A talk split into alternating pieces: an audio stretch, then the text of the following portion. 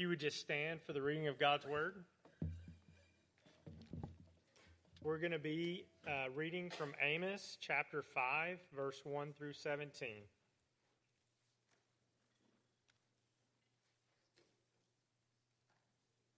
Hear this word that I take up over you in lamentation, O house of Israel. Fallen no more to rise is the virgin Israel, forsaken on her land, with none to raise her up. For thus says the Lord God The city that went out a thousand shall have a hundred left, and that which went out a hundred shall have ten left to the house of Israel. For thus says the Lord to the house of Israel Seek me and live. But do not seek Bethel, and do not enter into Gilgal, or cross over to Beersheba. For Gilgal shall surely go into exile, and Bethel shall come to nothing. Seek the Lord and live, lest he break out like fire in the house of Joseph, and it devour, with none to quench it for Bethel. O you who turn justice to wormwood, and cast down righteousness to the earth, he who made the Pleiades and Orion, and turns deep darkness into the morning, and darkens the day into night who calls the waters of the sea and pours them out on the surface of the earth? The Lord is his name. Who makes destruction flash, flash forth against the strong, so that destruction comes upon the fortress? They hate him who reproves in the gate, and they abhor him who speaks the truth. Therefore, because you trample on the poor, and you exact taxes of grain from him, you have built houses of hewn stone but you shall not dwell in them. You have planted pleasant vineyards, but you shall not drink their wine. For I know how many of you, how many are your transgressions, and how great are your sins. You who afflict the righteous, who take a bribe, and turn aside the needy in, in the gate. Therefore, he who is prudent will keep silent in such a time, for it is an evil time. Seek good and not evil, that you may live. And so the Lord, the God of hosts, will be with you, as you have said. Hate evil and love good, and establish justice in the gate. It may be that the Lord, the God of hosts, will be gracious to the remnant of Joseph. Therefore, thus says the Lord, the God of hosts, the Lord. In all the squares there shall be wailing and all the streets they shall say, Alas, alas. They shall call the farmers to mourning, and to wailing those who are skilled in lamentation.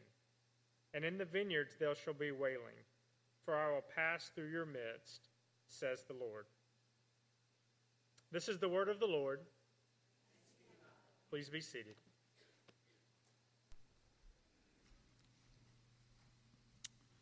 If you would bow with me. Father, we pray for wisdom and clarity and understanding and hearts that are um, able to see. We know that only your Spirit can help us understand and comprehend um, what you have for us and, and how we need to change in light of your word and your message. And uh, we pray we would take seriously your word and that we would not uh, uh, push it away or, or push it down so that it's not before us. We pray that today. We pray that you would do that in our hearts and in our lives. In Christ's name, amen. So we've been talking about Amos, and we said God does care about what is going on in the world, and He cares uh, even more so about what's going on with His people. And uh, He's speaking here to Israel that's both a national entity, a nation, but also uh, you have uh, with Israel the, the whole of their religious expression and, and, and, their knowledge of God and all of those things. Uh, it is different than America. So you say, like, we are a part of a nation, uh, the um, America or the United States of America, and we are a part of the church, which is not tied to a nation. And so there's some distinction between us and Israel, and we should kind of recognize that and understand that. Now, in the history of Israel, in the life of Israel at this time, uh, as we've said, they were strong, they were wealthy, and they were very religious. Those three things strong, wealthy, and religious. And so, uh, if I said to you, uh, Are you strong, wealthy, and religious? And you said, Yes. Uh, do you think that tells us that God is pleased with you? Then you might say, Well, yes, of course. God must be pleased with me. I'm strong, wealthy, and religious. And then Amos comes in and says, You're dead. You're spiritually dead. You're about to be physically dead. And you're like, What? How does that work? I thought if you were strong, wealthy, and religious, that God would be pleased. That doesn't seem to line up with the way that I think about things with God. Now, it is important to say uh, are there times when uh, the Lord has made us strong and He has blessed the work that we've done? And he, and we our hearts we we do uh, do the right things with regard to to worship. And is it always that God would be displeased with us? No, but in this case, He is displeased. Now we're going to find out why He's displeased. It's like when Jesus, the, the people were uh, tithing mint, dill, and cumin. They were tithing that, and, and, and they thought that, that was it was then okay to like uh, beat down their elderly parents or whatever. And so he says like uh, I didn't tell you to stop doing what you're doing, but if you think that by doing those things, those lesser things, that you can neglect the greater things, you got it all wrong. That's kind of does that make sense? I think it's important to kind of get it in your head. It does not mean uh, that every time that you're strong, uh, prosperous, and these sayings, just saying, I can see behind what you think is your external kind of your facade. I can see behind uh, the facade and pull back the curtain and see really what's going on. They were self centered. They were self centered instead of God centered or other centered. It seems like the stronger that they became, the more self focused they became. And you will see people like that sometimes, and you're like, the stronger they become, uh, the more self focused they are. The more they're like, okay, when I think of my life, and they have a long list of all the needs that they need to have, and they become more and more self focused. And you say, what is up with that? Well, that's sometimes what happens when someone is very prosperous in the sense of like doing well in life, they become more self centered. And the more they hear people celebrate them and say things like, uh, the community loves you, mommy and daddy love you, even though you're adult, uh, your workplace loves you, your school loves you, even the church loves you, you start to think, of course they do. And God loves me. Right? And Amos is saying, well, hold on just a second. Just because you're celebrated by everybody in your life does not mean that God says you're doing right or you're doing well. And so then you have to say, well, in what way am I doing wrong? I feel so great about myself. Well, Amos is going to say, I'll show you one of the areas uh, where you need to consider. Okay, so uh, that's where we are today. He is God's mouthpiece to speak into the life of those who have great privileges but have forgotten with great privileges comes great responsibility. He is speaking to those who have taken their privileges and used it for self centeredness. So, the more power, the more money, and the more religious kind of things going on with them, uh, the, the less and less they're about other people, and the less and less they are about God. And so, here's what's going to happen Amos is going to say, Here's all you need to do seek God and live. You just need to really seek God. That, that's the big thing. The problem with you is that you're not seeking God. Everything that you are doing, everything is about you. Everything, even your relationship with God, is about you. Your relationship with your wife is about you. Your relationship with your children is about you. Your relationship with the work that you do is about you. Everything's about you. You need to seek God. You've never sought God. You only think of God uh, when you want to make sure that your life turns out great. You don't really want God. You want your life to be good. And so God is a means to get your life good. Your wife is a means to get your life good. Your children are a means to make sure your life is good. And your work is a means to make sure your life is good. The biggest issue with you is that you don't seek God, and God can see that. And all of your religion will not cover up what God can see. That's kind of what Amos does. So, today's kind of big idea is seek God and live. So, here's kind of an interesting thing just to think about. When the prophets came in and spoke to people, they were never, um, most of the time, they were not that responsive corporately to the prophets. They just didn't like them that much. When Jesus came and to- spoke to the Pharisees, that were all the things we've been listing, they didn't like Jesus that much. Amos gets run out of town. Jesus gets crucified on a cross. Is that make sense? Like how that kind of. And so you'll see that in the Gospels as you read them. Now, uh, this week I read something, and the guy uh, illustrated it by talking about an episode from the Andy Griffith show.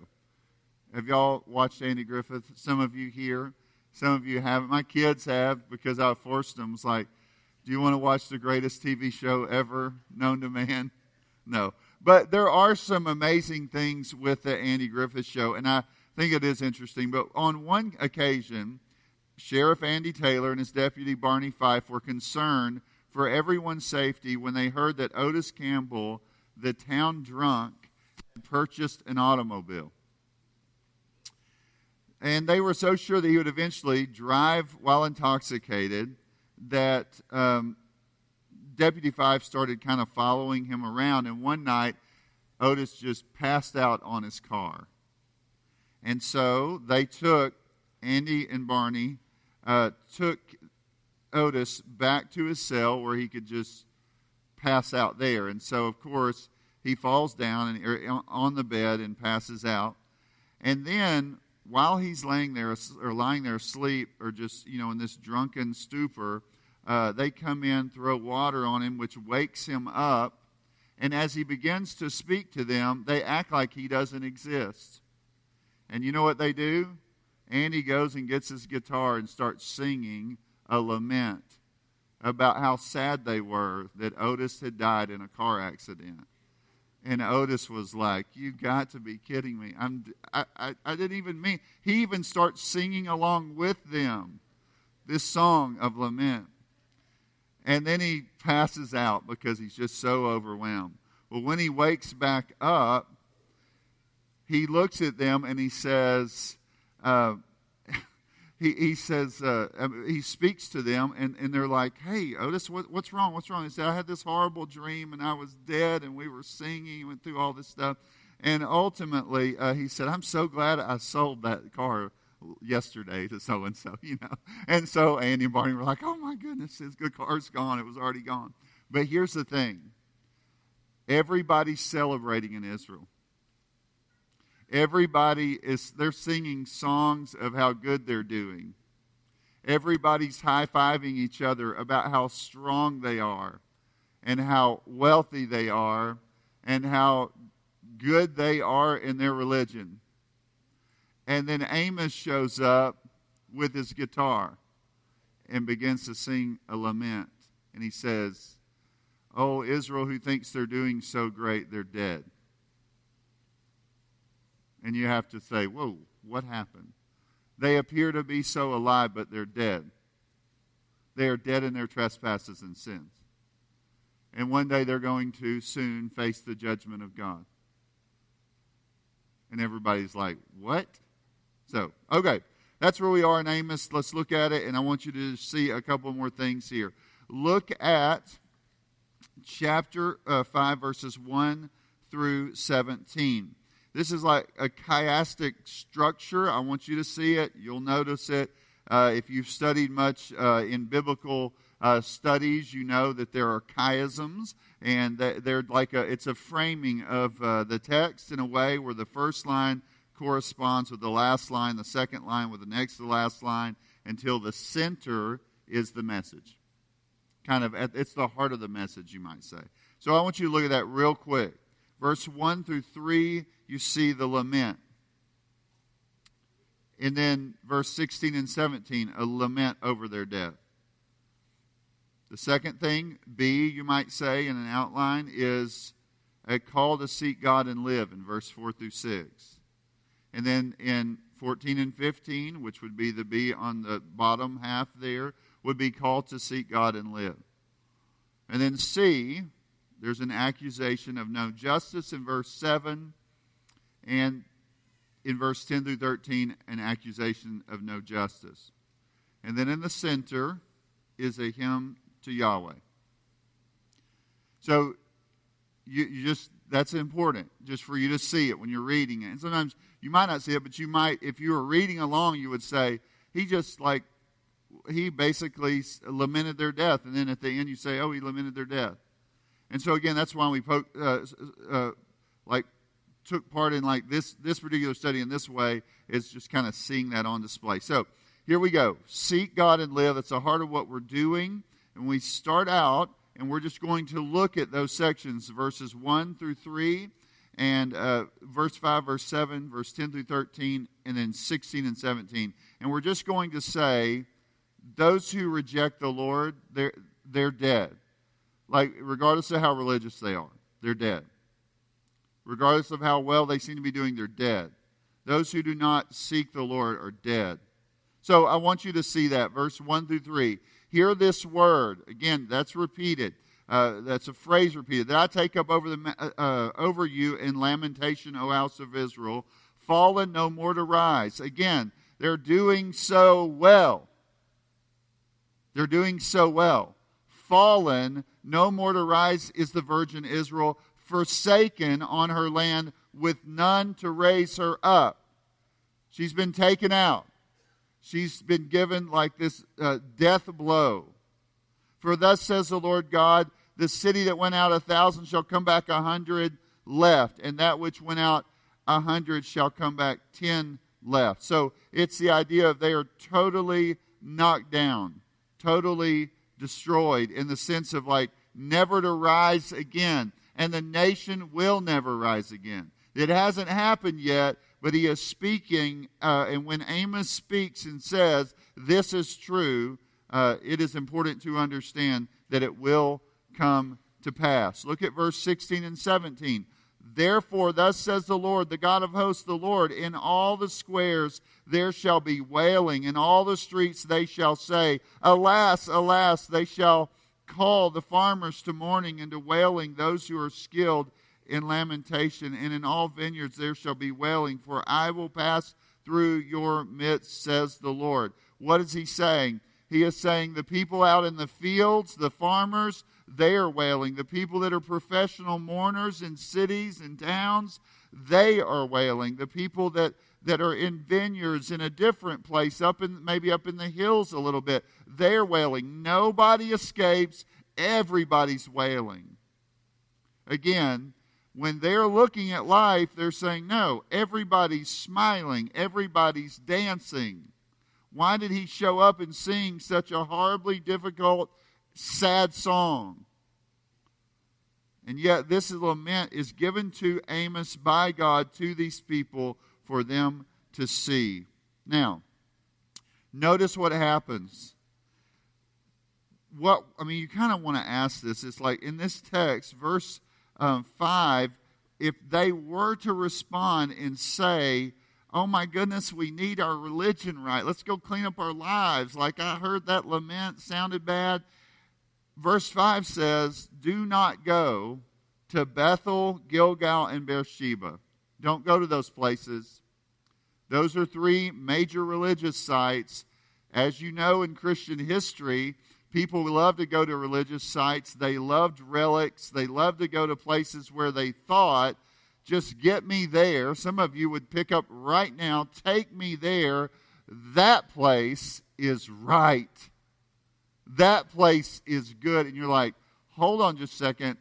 Do you think that that would change your standing before God? Like, what are you thinking? What he says is here don't go to those places. Your uh, false religion or devotion to God is not going to save you. That's how he lays that out. So you can do some study on. We don't have time. I thought I would have more time, but uh, of each one of those places. But those were all very unique to Israel, and it would be right for them to think, oh, these are special places with God. But special places with God do not rescue you when you really need to be seeking God in the first place, not those places. Verse 7, just because we're trying to think about what's going on, why are they dead? Uh, one, their false religion is a reason, but then it, it, you look at verse 7. Oh, you turn justice to wormwood and cast down righteousness to the earth. This morning, which Anna's not like to hear, but uh, the boys wanted coffee from the you know little coffee maker uh, what Keurig, Keurig is? I don't even you know. So anyway, so like uh, they want to make some coffee, and every one of them wanted coffee. I thought they were just going to want straight coffee, but they were like, no, it's too bitter. So get the little stuff, shake it in the coffee. So we everybody got just a little bit. Sam tasted a little bit, and he was like, "It's still too bitter. I don't want any of that." And the other two was like, "Shake me a little more of that stuff in there. Let's stir it up because I want it to be sweet." Justice to them tasted bitter. Doing right was a bitter thing to them it was like a bitter pill to swallow. They, they didn't like justice, they didn't like truth, they did not like the things that God liked. And here's what they did tasted justice. Oh my goodness. Disgusting. Cast it down on the ground. I don't want any more of that. And trample it underfoot. Justice and righteousness to them was disgusting. Verses 10 through 13. How do you see that expressed? You say, well, those are big concepts. How do I see that expressed? Verses 10 through 13. They hate him who reproves in the gate, and they abhor him who speaks the truth. That means like the places where people would come and speak to them about what would be the right way to deal with a circumstance, which was the gate. It was the places, place where the leaders met, the, the wise people met. When those people showed up to address issues in the life and the history of the Israel, uh, it, it, where you would, it, it was almost like, hey, we have a disagreement, we have some struggle, we can come here. When those people spoke to them, righteous people, if they were to speak to them, it would make them spit it out and throw it down. They abhor him who speaks the truth. Therefore, because you trample on the poor, you exact taxes of grain from him. You have built houses of hewn stone, but you shall not dwell in them. You have planted uh, pleasant vineyards, but you shall not drink their wine. What, what happened is not only are there judgments made there, but also commerce is there. And in every way, they've kind of corrupted things um, I, I, want you to notice, just kind of continuing on, verse 12 and 13. For I know how many your transgressions and how great your sins. You afflict the righteous who would take a bribe and turn aside the needy in the gate. Therefore, he who is prudent will keep silent in such a time, for it is an evil time. What's he saying? He's saying, in, in, in this time period, in, the, in what's going on here, you guys who think you're so because you have like a really beautiful homes and because you have really beautiful worship and because you have like um, a lot of power you think that god is pleased but god can see that when it meets to the on the ground floor of life he can see the gate He can see the place where things are decided. He can see the place where things are purchased. He can see what you're doing in both cases. And you can go and worship all you want. I can't, he can't stand you. And he must judge you. That, that's what he's saying. And so, what is Amos doing? He's saying, first of all, let me strum the guitar and sing to you not a song of rejoicing of all the blessings of God, but to say to you, you're as good as dead. And then he says, as you move forward, and as you're thinking about this, is those who seek the Lord will live. Look at verse 4 to 6. For thus says to the, uh, the Lord to the house of Israel, Seek me and live. But do not seek Bethel, and do not enter Gilgal, or cross over to Beersheba, for Gilgal shall surely go into exile, and Bethel shall come to nothing. Seek the Lord and live, lest he break out like fire in the house of Joseph, and it devour with none to quench it for Bethel. So what's he saying? Turn away from your empty religion and turn to the Lord. Turn to him with a trusting heart. Turn to Him uh, in a way that would bring honor and glory to His name. Seek the Lord. Actually, seek the Lord. For some of you, maybe you say, I grew up in a Christian home. I've got the whole religion thing down. I've got all that. I don't, but I don't know that I've ever really sought the Lord. It's never been about the Lord. It's been about me. Everything in my life is about me. If I'm honest, it's all about me. I, I, when I thought about like getting saved, it was about me. When I thought about uh, coming to church, it's about me. When I think about tithing, it's about me. When I think about serving, it's about me. Everything in my life is about protecting me and to make sure that I've covered all my bases. And here's what he's saying you can do all that stuff, but he sees into the heart. And if it's about self and not about God, it doesn't matter what you do. You're not seeking him, and his judgment will fall on you. So, verse 14 and 15 Seek good and not evil, that you may live. And so the Lord, the God of hosts, will seek uh, will be with you as you have said. So they may have said over and over to themselves, Oh, God is with us. God is for us. God is doing this. God has blessed us. And he says, Look, if you really want to be under the blessing of God, seek good and not evil. Verse 15 Hate evil and love good, and establish justice in the gate. It may be that the Lord, the God of hosts, will be gracious to the remnant, that some of you might be saved. That, that's kind of the, the a big picture thing here to say listen Again, it's not the false religion that he wants. He wants your heart and he wants your actions.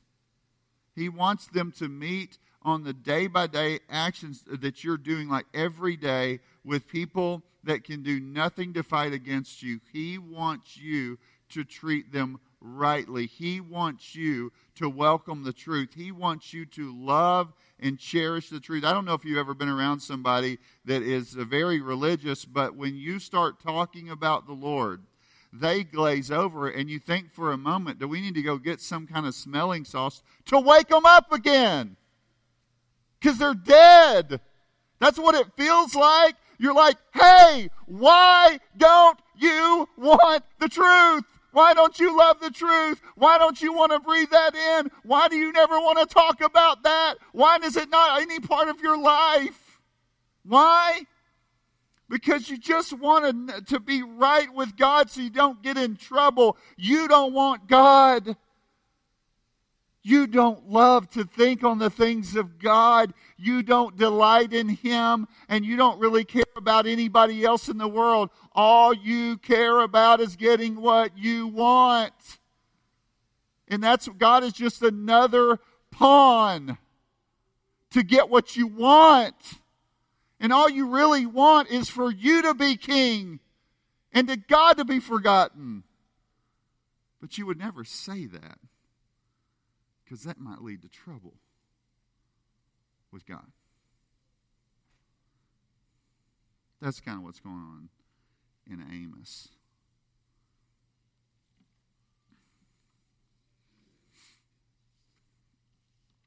Micah says. He has told you, O man, what is good. And what does the Lord require of you to, but to do justice? Now, again, think of the most religious man you know. Do justice, love kindness.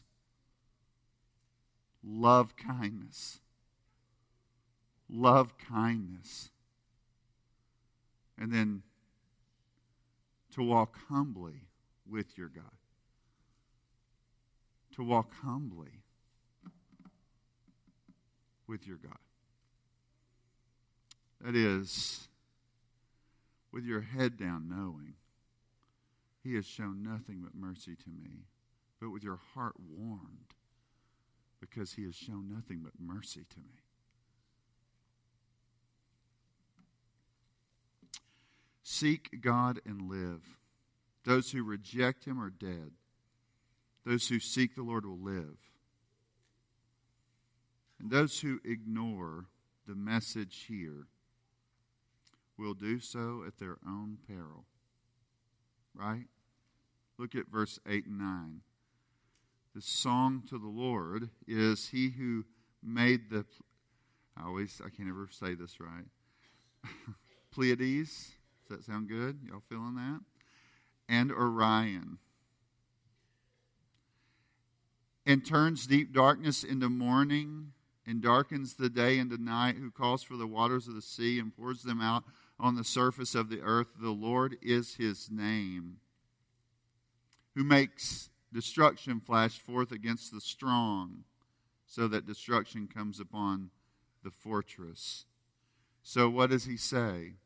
The Lord who reigns the Lord who reigns over the seasons, the constellations, which would they would help them understand the, the year, the new year, the changes of the seasons. The, in an agricultural society, you're constantly thinking about all those things. So the Lord who reigns over that, the, the Lord that you depend upon to can keep all of those things happening the, the Lord who watches over the day and the night, the Lord who is in control of the waters, the rain, and the withholding of rain. The one who's in control of all of that, who is all powerful over all of that. And the one you'll notice here who is controlling the earthly powers the nations, who is in control of whether you're destroyed or not. As we saw earlier in Amos, if a city is crushed, is it not the Lord who did it? The one who's in charge of the earth and governing over it. This Lord, you ignore him, you will not escape. This is a wonderful chapter. Don't think that your power, that your money, or your religion will save you. Because if you are trusting in those things to save you, they will not. God can see behind the curtain to your heart and whether or not you are seeking Him and loving your neighbor. He knows whether you love the Lord your God with all your heart, soul, mind, and strength, and whether you love your neighbor as yourself. He knows that. He knows whether you truly love his son or pursuing him. And you're loving his church. And you're seeking to walk in an obedient way, not so you can get something from him, i.e., heaven i.e., more wealth, not so you can get something from Him, but because you want Him. In John, it says, This is eternal life, that you may know Him.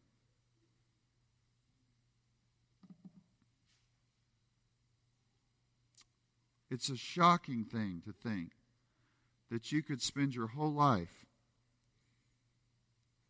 surrounded by spiritual things, doing a lot of them, and hearing on that day, Depart from me, for I never knew you.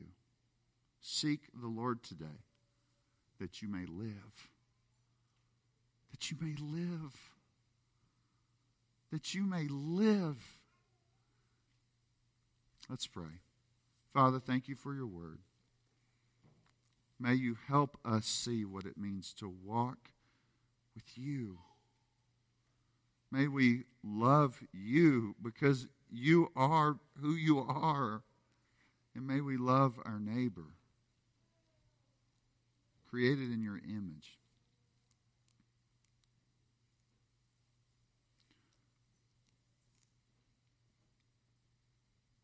In Christ's name, amen. If you would stand with me at this time.